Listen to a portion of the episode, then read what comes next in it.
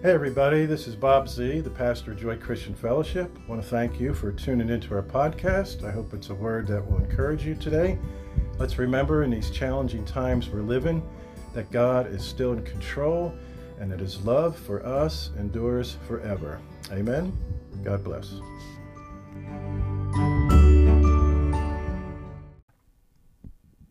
Open the eyes of my heart, Lord, because I want to see you. We want to see you high and lifted up, shining in light of your glory. Pour out your power and love on us, Lord, as we sing holy, holy, holy. I pray you would open the eyes of our hearts here this morning, Lord, because we want to see you too. Give us a greater awareness of your presence here this morning, because we know you're here. But may we be more aware of your presence, I pray. Amen. I told you earlier we were going to be talking about our eyesight and seeing more clearly this morning. So the title of this morning's message is Open Our Eyes, Lord. We're going to be in mainly Luke chapter twenty-four, but a few other, a few other scriptures that tie in with this. So Lord, open the eyes of our heart. Open our ears. Give us ears to hear what your Spirit is speaking to this church this morning, we pray. We're here for a purpose. We're here for a reason. And I got to believe that you got a word for us. So give us ears to hear it in Jesus' name. Amen.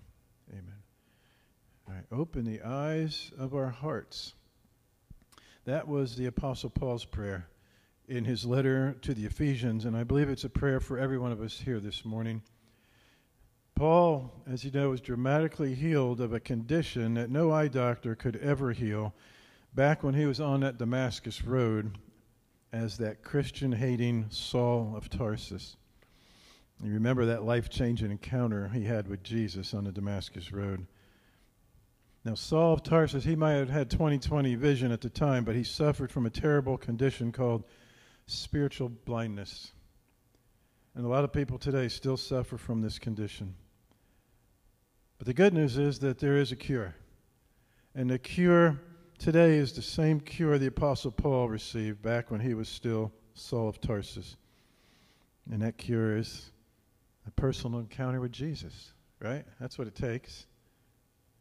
We could hear preaching all day long. We could listen to songs and sing songs all day long. But unless we have an encounter with the risen Jesus, then uh, we're never going to get over some of this stuff. And I think that's why Paul wrote to the Ephesians in chapter one. It's not on the screen, but in verse eighteen, he prayed, I pray that the eyes of your heart may be enlightened. One translation says, the heart, your hearts be flooded with light by the Holy Spirit. It's not these eyes, but it's the eyes of our heart may be enlightened in order that you may know, Paul prays, the hope to which he has called you, the riches of his glorious inheritance in his holy people. Paul's telling us, I want you to realize what a rich and what a glorious inheritance God has given to his people. Now, our closing verse from last Sunday was the Apostle Peter giving us assurance that our inheritance is safe. We can't really depend on the world's banking systems or the economy of this nation or retirement funds or accounts or stock market investments. All that stuff is on shaky ground right now, but we can one hundred percent depend on our inheritance that God is keeping for us, right? It's not on the screen, but in First Peter in chapter one, this was our closing verse last week on Resurrection Sunday. Peter wrote, Praise be to the God and Father of our Lord Jesus Christ. In his great mercy, he has given us new birth into a living hope through the resurrection of Jesus Christ from the dead, and here it comes, and into an inheritance that can never perish, never perish, spoil, or fade. This inheritance is kept in heaven for you. Wow, that's such good news. If you're a child of God, that's good news. If you're in Christ and Christ is in you, then this is a guaranteed inhe- inheritance, and nothing, nothing can take it away. If our economy collapses, if the stock market crashes, n- none of that will threaten this inheritance that is kept safe in heaven for us. We've got to remember that everything here is temporary. We cling to this stuff like it's forever.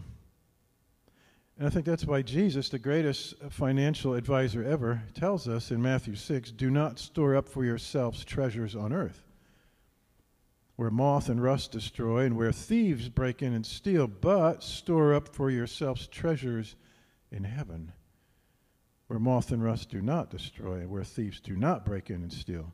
For where your treasure is, there your heart will be also. So the question is, where is our treasure? What, what do we value the most? What do we focus on? Maybe our, maybe our vision's a little cloudy, a little blurry when it comes to what we're focusing on. Saul of Tarsus was focused on persecuting Christians, but Jesus corrected his vision, didn't he? Maybe some of us need our vision corrected this morning. Maybe maybe we need to ask the Lord to open our eyes this morning so, so that we can see more clearly. I mean, the Bible's filled with all kinds of advice and direction to help us see more clearly. These aren't on the screen, but, but here's just a few verses from God's Word to help us. Jesus himself tells us in John's Gospel, chapter eight, verse twelve, he says, I'm the light of the world. Whoever follows me will never walk in darkness, but will have the light of life. Now, if you've ever walked around in the darkness without a flashlight, without a candle, without any kind of light, it's easy to, it's easy to bump into stuff. It's easy to trip over stuff and fall and hurt ourselves. There are people still walking in darkness today, even on a bright sunny day. There's, you could tell they're walking in darkness. Psalm one nineteen verse eighteen tells us, open my eyes that I may see wonderful things in your law. See, some people mistakenly think the Bible is just a book full of regulations, of do's and don'ts. But they need their eyes open so, so they can see the wonderful things in it, the wonderful truths, the wonderful promises in the Bible. Now, Jesus tells us in Matthew six that the eye is the lamp of the body. Think about that. The eye is the lamp of the whole body. What we take in with these two things right here, what we see, is the lamp of this whole body. And Jesus says, if your eyes are good, your whole body will be full of light. A pure eye lets sunshine into your soul. But if your eyes are bad, your whole body will be full of darkness. And we can go on and on about all the scriptures in the Bible that talk about our eyes and about seeing or not seeing, but I want I want us to think back to, to last Sunday, Resurrection Sunday, the celebration of Jesus' resurrection from the dead. And like I said, every Sunday we we celebrate his resurrection today because we're resurrection people, right? His resurrection is our resurrection. But that women at that empty tomb, remember when the angel said, why are you looking for the living among the dead? They weren't looking for the living, were they? They were looking for the dead. They were bringing lotions and ointments and perfume and spices, believing they were going to see the dead body of Jesus. That's what they were expecting to see with their eyes. And even when Mary saw the resurrected Jesus with her own two eyes, she still didn't think it was him. She thought he was a gardener. Wondered, what'd you do with the body of my, my Lord? Later, on that same day, on Resurrection Day, Jesus showed up and surprised his disciples, but Thomas wasn't there, remember? And Jesus leaves, and Thomas shows back up, and they said, we've seen the Lord. Seen him with our own eyes. He was here. Thomas says, nah, I don't believe that. I'm not buying that. And then he says, unless I see. Unless I see the nail marks in his hands, and unless I put my finger where the nails were, I ain't going to believe that. Well, sure enough, a week later, Jesus comes back. Thomas is there this time. And he said, hey, Thomas, my doubting friend, come here. Come here, buddy. Puts his hand. Go ahead. Go ahead. Go ahead. Put your finger in there. That's what you wanted to do. See, seeing was believing for Thomas. He wouldn't believe it unless he saw it. And Jesus accommodated him. But Jesus told him, because you have seen me, now you believe. He said, but blessed are those who have not seen me and still believe. That would include us. There's another story from that same day, the day of Jesus' resurrection, that I want us to look at. It's a pretty well-known story of two of Jesus' followers who were walking alongside of him, even talking with him, and neither one of them knew it was Jesus. Of course, I'm talking about the two who were on the Emmaus Road walking home after their time in Jerusalem for the Passover and the devastating crucifixion and death of Jesus. Y'all know Dan just recently went on the men's Emmaus walk, and he had a close walk with Jesus there for a few days. And here's these two guys. Well, I think they're guys. It could be a guy and his wife. We only know one's name is Cleopas. But all their hopes, all their dreams of a new kingdom with Jesus as their king, finally free from the Romans ruling over them, all those hopes and dreams died that day on that cross with Jesus' mutilated body. What a sight that must have been to see. Whew. So these two are leaving Jerusalem. They're, they're heading home. And I imagine they're, they're just shuffling along. Their hearts are heavy. Their hearts are broken, just slowly making their way back. So we're going to join them in, in Luke's gospel. This is in chapter twenty-four of Luke, beginning in verse thirteen.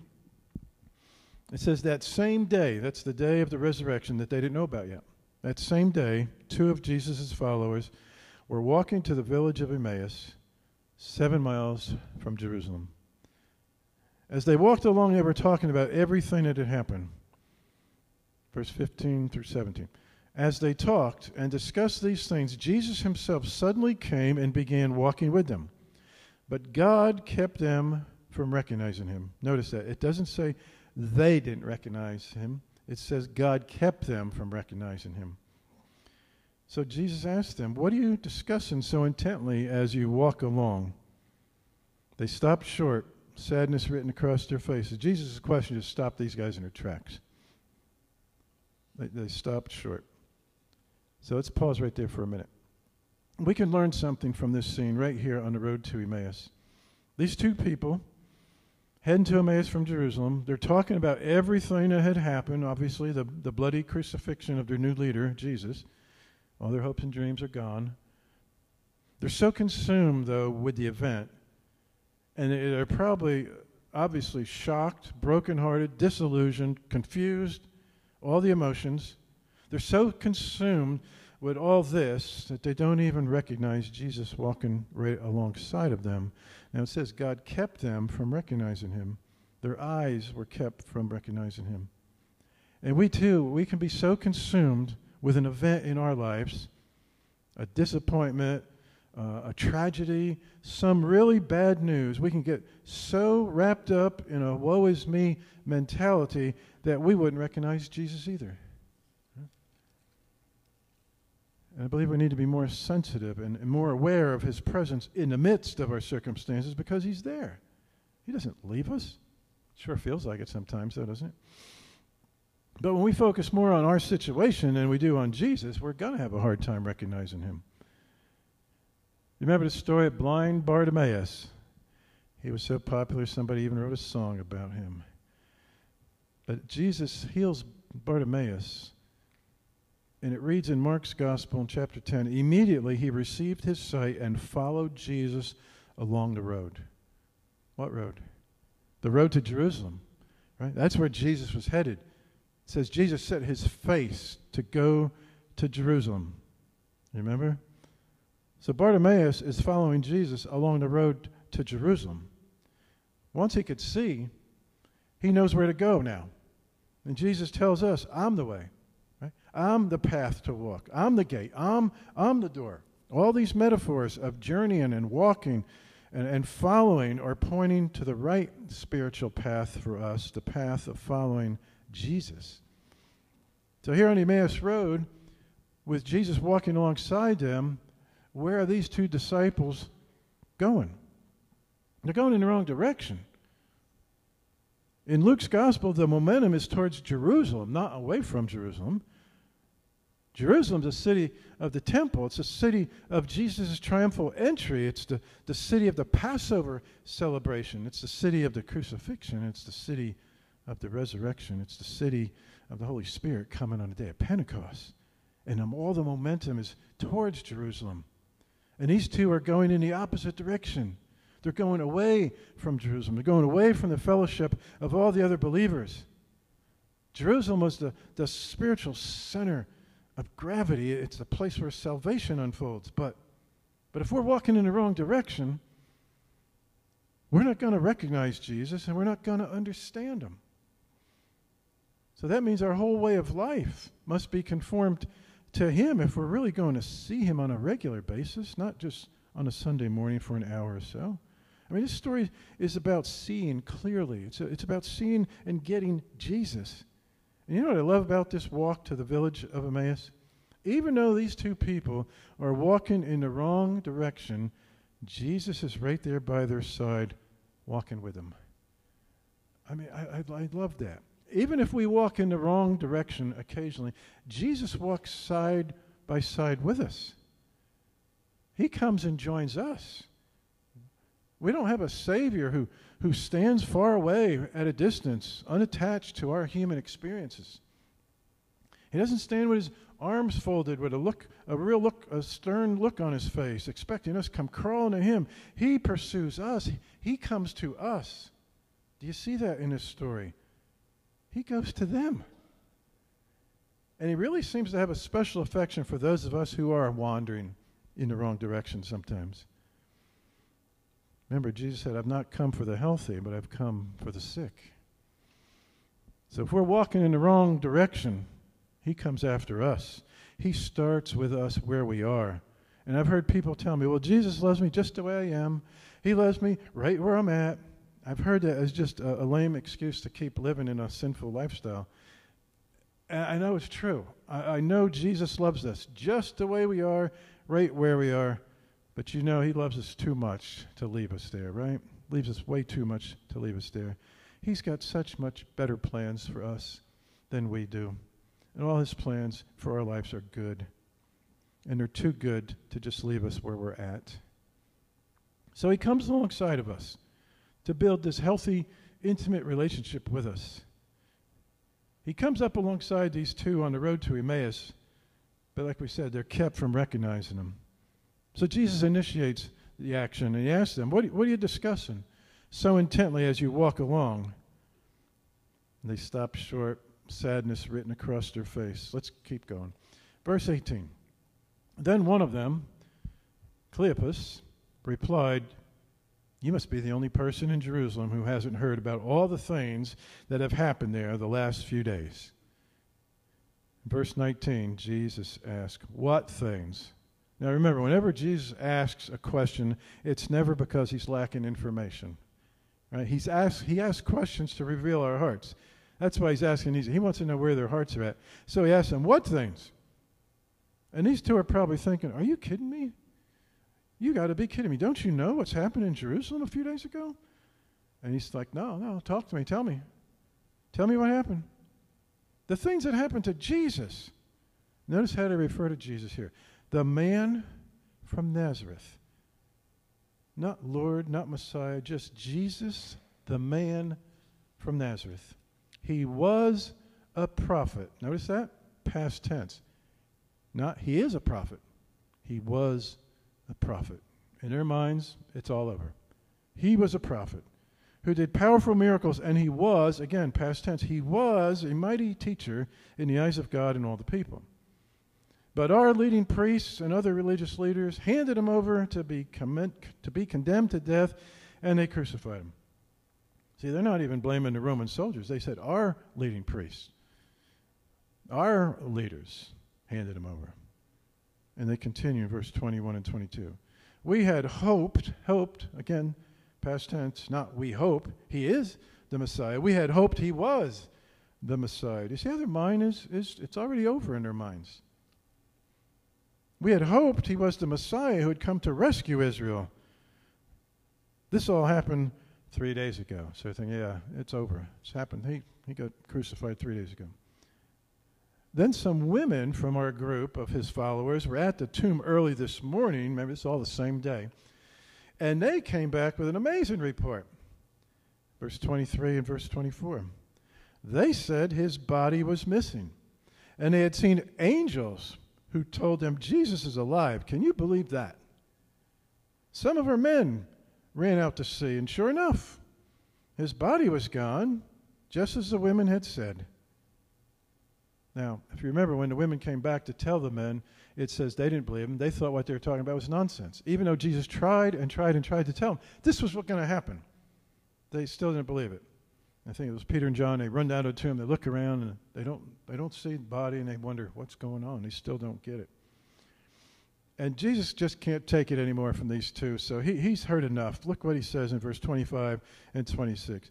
Then Jesus said to them, "You foolish people! You find it so hard to believe all that the prophets wrote in the Scriptures. Wasn't it clearly predicted?" Yes, it was. Wasn't it clearly predicted that the Messiah would have to suffer all these things before entering his glory? The Old Testament prophets were prophesying this stuff. These guys should have known that. Verse twenty-seven. Then Jesus took them through the writings of Moses and all the prophets, all the prophets, and explaining from all the Scriptures the things concerning himself. Wow. Can you imagine that? Jesus is saying, listen to me, you two. And basically he explains the entire Old Testament to them.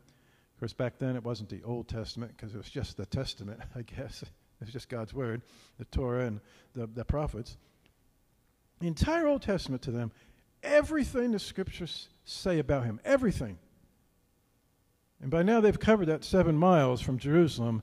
And the disciples, the two disciples, they're, they're at home. It appears Jesus was going on further, but they invite him to stay the night with them. Thinking it's not good to be out late at night by yourself. That's still good advice today. So Jesus agrees to stay, comes into their home. I mean, if they didn't invite him in, he would have kept going, right? Jesus wasn't going to force his way into their home. And he won't force his way into our lives. If we don't invite him into our lives, he'll keep going. But if we do invite him in, he gladly comes right in. Thank you, Jesus. Thank God these two from Emmaus had the gift of hospitality. Think of what they would have missed out on if they didn't invite this stranger in. They might say, oh, we don't know this guy, and he seems to know a lot, but we, we don't know him. We better just call tonight and let him go on his way. So Jesus en- enters into the house as their, their guest. Still a stranger to them. They don't know who he is, but he's their guest. And after walking seven miles, I would think by now just it would just be natural for them to be hungry and want to eat something. It's natural for me to be hungry after just walking seven steps, but they're, they're, they're large steps. Anyway, the Bible says when he was at the table with them, Jesus took the bread. He gave thanks for it. He broke it, and he began to give it to, to them. Do you, do you see what happened there? The roles are reversed. Instead of the homeowner, Cleopas, serving their invited guest, Jesus becomes the host. Jesus takes over. He takes the bread, he blesses it, he breaks it and serves them. Now they're the invited guests at the table, and Jesus becomes the host. And then in the breaking of the bread, their eyes were opened, and they recognized Jesus, and before they could say, O M G, he disappears from their sight.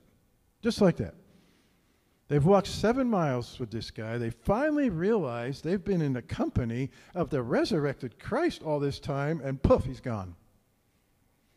And the Bible doesn't say they opened their eyes and they recognized him. It says then their eyes were opened and they recognized him. See, there's a difference. Before, God kept their eyes from recognizing him, but it says then their eyes were opened. Sometimes we need our eyes open, don't we? I know I do.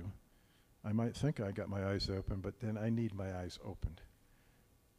Anyway, then they realized, weren't our hearts burning within us while he talked with us on the road and opened the Scriptures to us? Think about it. The Word, the Word who became flesh was explaining the Word to these two guys. Wow. Can you imagine having that Bible study with the resurrected Jesus teaching it? No wonder their hearts were burning. The Bible says they got up, they returned to Jerusalem at once. They didn't wait around, did they? They're tired. They walked the seven miles. Now they're heading in the right direction. They're going back to Jerusalem. Think about this. When they were walking home from Jerusalem, going to Emmaus, it was afternoon. It was plenty of daylight.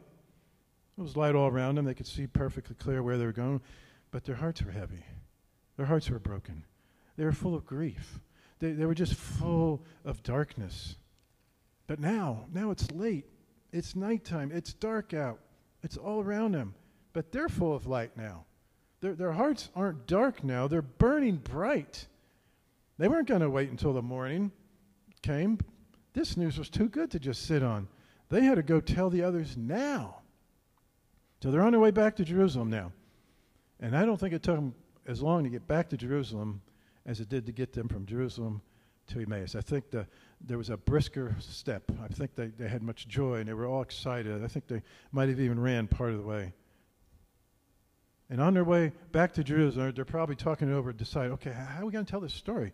Do you want to go first? You want me to, do, you, do we want to really describe how he walked with us? And, man, we didn't know it was him until we were in the house. Do you, do you want to describe how we thought he was leaving? He was keeping going, but we invited him in. Do, do, do you want to tell him that part, or should I tell him that part? Do you want to tell him how when he blessed the bread and he broke it, boom, and then we recognize it's him? Or should we just walk in and blurt it out? It's true. It's true. Jesus is alive. We saw him. We ate with him. So maybe they're discussing this on this seven-mile jaunt back. The Bible tells us when they got back to Jerusalem and they found the other disciples, before they could share their incredible news, the others told them, it's true. It's all true. The Lord has risen. He even appeared to Peter. Jesus is alive. And these two from Emmaus might have thought, oh, man, that was going to be our surprise to tell you guys. We hurried back here to tell you this good news, and man, you already know about it. Well, anyway, listen to our story, and they tell them all the details. And while they're still talking, Jesus appears in this room. Now, if you remember, the directions to the women to tell the men were, tell them to go ahead and meet me in Galilee. I will meet them in Galilee. But this group was still too afraid. I thought, oh, if they got Jesus, maybe we're next. They still locked themselves away in this upper room. So they still were in Jerusalem. They never went to Galilee. But what did Jesus do? He came to them. He wasn't in Galilee thinking, well, they ought to be here by now. He went to where they were, and he shows up. And his first words aren't, where were you guys? It was peace, right? Peace. And they're scared. They think uh, he, he's a ghost. And I thought, man, don't these guys get it? He says, peace be with you. So they're afraid. He said, relax. Everybody, just relax. He said, look at my hands. Look at my feet. It's me, okay? Look. Does a ghost have flesh and bones? And he says, you guys got anything to eat? And they give him a piece of fish. And I bet they all just stood there and watched him. Watched him eat and chew. And it said, oh, man, he's really eating that fish. And then he reminds them about what he had told them while he was still with them, all before the crucifixion. The Bible says, then he opened their minds so they could understand the scriptures. Don't you love that? He opened their minds. So, Lord, open our minds too. Open our eyes, Lord, and open our minds so, so we can understand the scriptures. Just like Jesus opened his closest followers, he had to open their minds so they could understand the scriptures. Open our minds so we can understand the scriptures. Not just read the scriptures, but really understand what we're reading.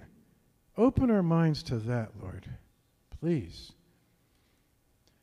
Jesus told them again, this is what is written, the Christ will suffer and rise from the dead on the third day, and repentance and forgiveness of sins will be preached in his name to all nations, beginning at Jerusalem. See, we need to keep our eyes on Jerusalem. Jesus tells us, and we're told to pray for the peace of Jerusalem, but Jesus tells us, you're my witnesses of these things. I'm going to send you what my Father has promised, that's Holy Spirit, but stay in the city, Jerusalem. Stay in the city until you've been clothed with power from on high. Notice the, the momentum is towards Jerusalem, not away from it, towards Jerusalem. And then Jesus and disciples, they go out to Bethany. It says he blesses them. He gives them the Great Commission mentioned in Mark's Gospel and Matthew's Gospel. And Jesus makes his ascension into heaven. Now Luke ends his Gospel with these words. They worshipped him and returned to Jerusalem with great joy. And they stayed continually at the temple, praising God. Right? A few things before we open up the front for ministry, if anybody wants prayer this morning. Sometimes we need to be reminded of what Jesus has already told us. I don't think he needs to tell us much new things. I think we just need to remember what he's already told us. Sometimes we can be so consumed with an event in our lives that, that we don't even recognize him, even though he's right next to us. And sometimes when we're walking in the wrong direction, he'll come. He'll walk with us. He'll teach us the right direction. We need our eyes opened so we can recognize him. And we need our minds open so we can better understand him and his words. Look for Jesus in the big things because he's there. But look for Jesus in the small things because he's there too. But if Jesus is in them, there are no small things. They're all big things, right? If he's in them. So look for Jesus in all things and look for Jesus all the time. Amen? Open the eyes of our hearts, Lord. We want to see you. Let's pray. Stand with me if you're able. Lord, we've heard this story before. If, if we've spent any time in the Bible or any time in church, we've heard about this guy, these people on the road to Emmaus, and it, there's so much we can learn from, from it, and so much we can learn about how, how you interacted with them. You didn't tell them, hey, you're going the wrong way. Turn around and go back. You didn't do that. You walked with them, and, and I know when we're going the wrong way, you walk with us, and you teach us the right way, and so I just pray for us as individuals, as, as as married couples, as single people, as as parents, as grandparents, um, whoever we are, fathers, husbands, wives, mothers. Help us. Help us walk in your direction. Help us to walk with you. Let us hear your voice saying, this is the way, walk in it. Lord, even when we wander, even when we walk away from you, you come to us. You you don't just stand there and say, well, you'll come back when you're you're good and ready. I'll be here. No, you you pursue us. You come after us. Forgive us where we forget these things that you've clearly told us in your word. All we have to do is open it. So open our eyes so we can see you and all you're doing. And then open our minds like you opened the minds of your disciples so we can understand the scriptures better. I pray in Jesus' name, amen and amen.